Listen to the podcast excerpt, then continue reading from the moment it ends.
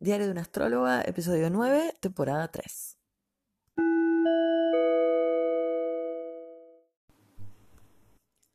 Viniendo del episodio anterior, voy a seguir el hilo conductor de lo venusino, pensando en que es un símbolo que representa varias cosas, pero entre ellas hay un concepto que no se usa mucho, que es paz.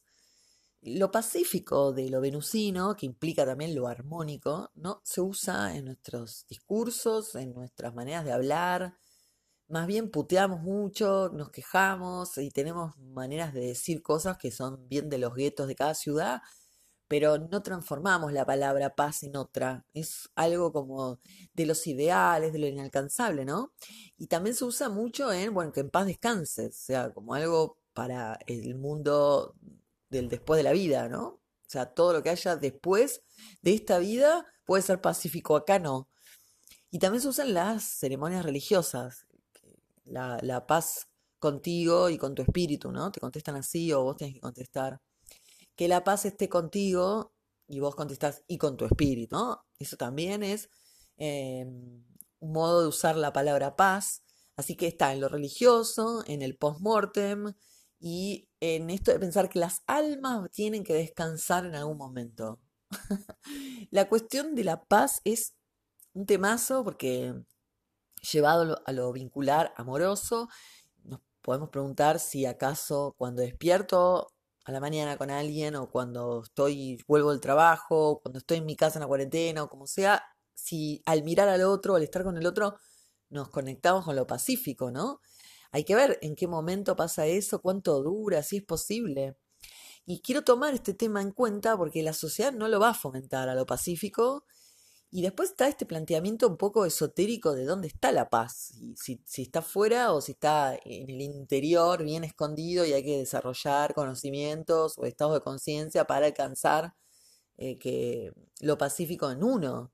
Por eso hay tantas prácticas de meditación para calmar un poco el torrente mental y llegar a ese estado de, de paz o de armonía pero también con la cantidad de neurotransmisores que hay y todo el medio ambiente que está en constante ebullición, dando y nosotros recibiendo y contestando y reaccionando a todo esto, es, es raro no pensar en lo pacífico. Pero lo traigo para conectar con una palabra que en definitiva habrá que usar más si es que queremos que exista y también en, consideración de cómo siempre queremos homogeneizar o dar un modelo de lo que tiene que ser la pareja, una pareja de determinado tiempo de duración, de determinadas condiciones físicas, que tenga tal edad, que tengan tal gusto, que sean de tal manera. Y el amor, no sé si se puede universalizar en esos términos de que sea un paquete consumible de tal cualidad y punto, ¿no? Hay muchos vínculos que tienen lo venusino cargado de planetas, de contactos, de conflictos que hacen que el encontrarse con el otro, amar y ser amados, sea toda una travesía con un propósito muy complejo, que hay que ir como exorcizando relaciones anteriores, experimentando los traumas que tienen que ver con resolverse tal vez en una relación o... En fin, es muy archicomplejo como para hacer un modelo y tratar de alcanzar el modelo y si no lo alcanzás sentirte tan frustrado, ¿no?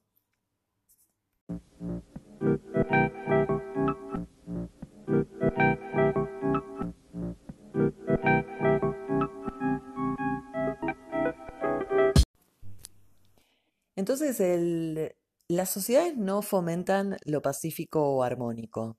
Los medios de comunicación tampoco nuestras maneras de hablar o de escuchar tampoco.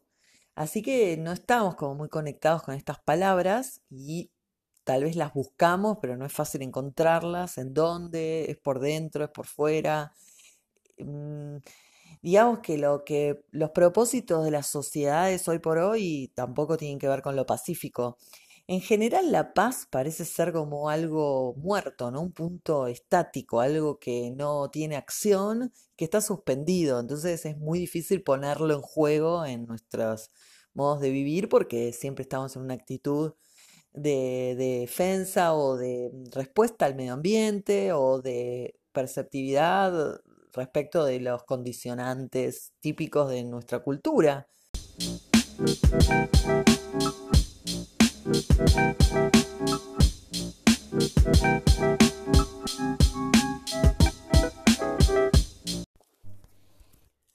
lo traigo para reflexionar acerca de cómo una contribuye a lo pacífico en lo vincular, ¿no? En las parejas y también en todas las relaciones.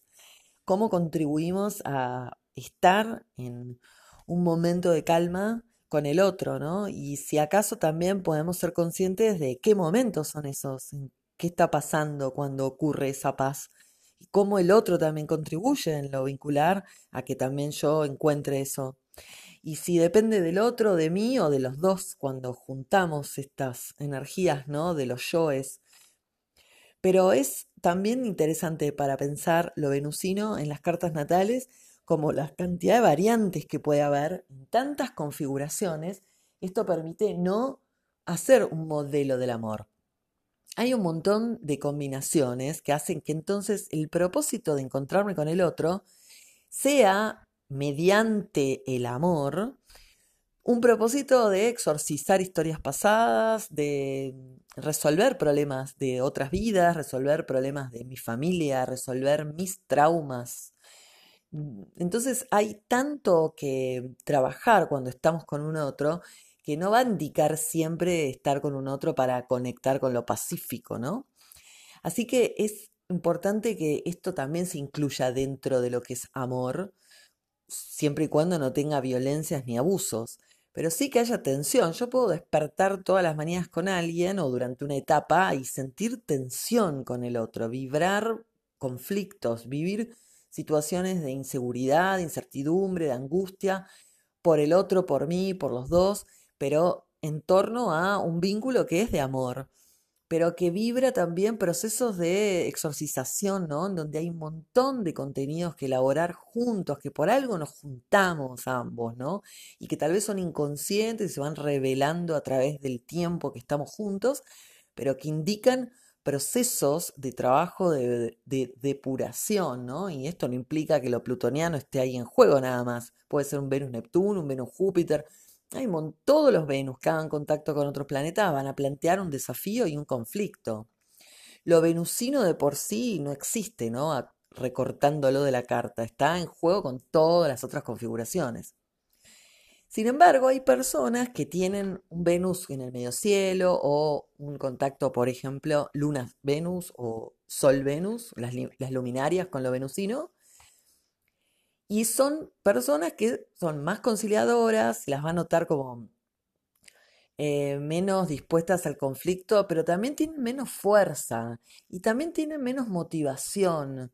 Hay algo de lo venusino que ceda tanto, pero no cedar de lo pisciano, sino un cedar de la quietud, que entonces hace que la acción que se necesita para afirmar decisión, no frente al otro, sino al lado del otro, o sea, sin ánimo de guerra, sino en ánimo de acompañar y separarme del otro para saberme yo compañera del otro y no parte del otro o no que el otro es mi vida o todas estas premisas tan difíciles de soportar con respecto a la, a la unidad ¿no? que es cada uno. Entonces, eh, en algunos casos de estas Venus con las luminarias, se, también se vive algo de la calma, pero con un montón de carencias en términos de propósitos, de luchas, de, avances, de, de, incentivar el estímulo de la vida. Así que lo venusino tiende a la quietud, lo cual no es muy óptimo para un montón de cuestiones que estamos tratando de deconstruir históricamente, pero a la vez se necesita recuperar lo más posible el concepto, la noción y la experiencia de qué es estar en armonía con una misma, qué actividades me genera eso, en qué situación estoy cuando me pasa eso y con quiénes lo puedo vivir. ¿De qué trata estar con un otro en armonía? ¿Cómo yo soporto eso? Entonces llevo más todavía preguntas a pensar entonces desde la infancia. ¿Qué pasó con la armonía desde que soy chica? cómo es la armonía de mi pareja desde que es chico, ¿no? Con qué lidió y si se le habilitó los procesos de pacificación en algún momento, ¿no? Quiénes se lo articularon, quién ayudó a esto, quién permite y le habilita esta oportunidad de estar en calma, ¿no? En su hogar, en su trabajo, en su historia, con sus amistades. ¿De qué trata la pacificación si dejamos de pensarla solamente para el muerto que descansa?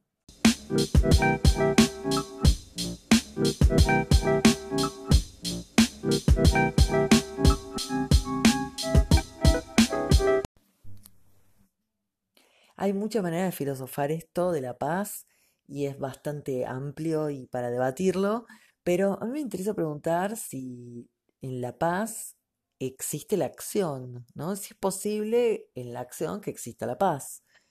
Me parecen como muy contrarias, aun cuando haya gestos y actos que sean benéficos o mansos o serenos. Incluso ahí también se está queriendo lo pacífico, no alcanzándolo. Así que en esto entonces hay que estar pensando en la dependencia que hay de lo pacífico con el conflicto y como muchos podemos pensar en que la paz tiene que ver con el después de la tormenta o el después de un hecho conflictivo o de un acto en sí. Entonces en muchos casos a veces proponemos lo pacífico de no querer exponer cuestiones que nos están pasando conflictivas internamente. Y esto hace que también se vaya manifestando de modo indirecto en la relación.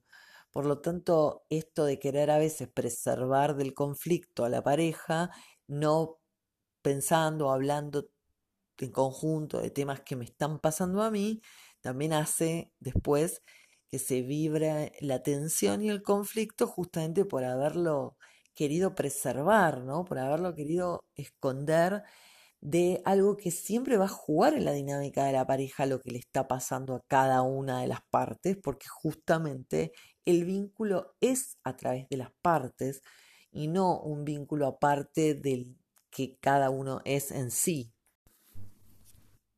Cierro episodio, eh, mi nombre es Laurich Laurano, esto es el podcast Diario de una Astróloga, temporada 3. Em, bueno, eso, chao.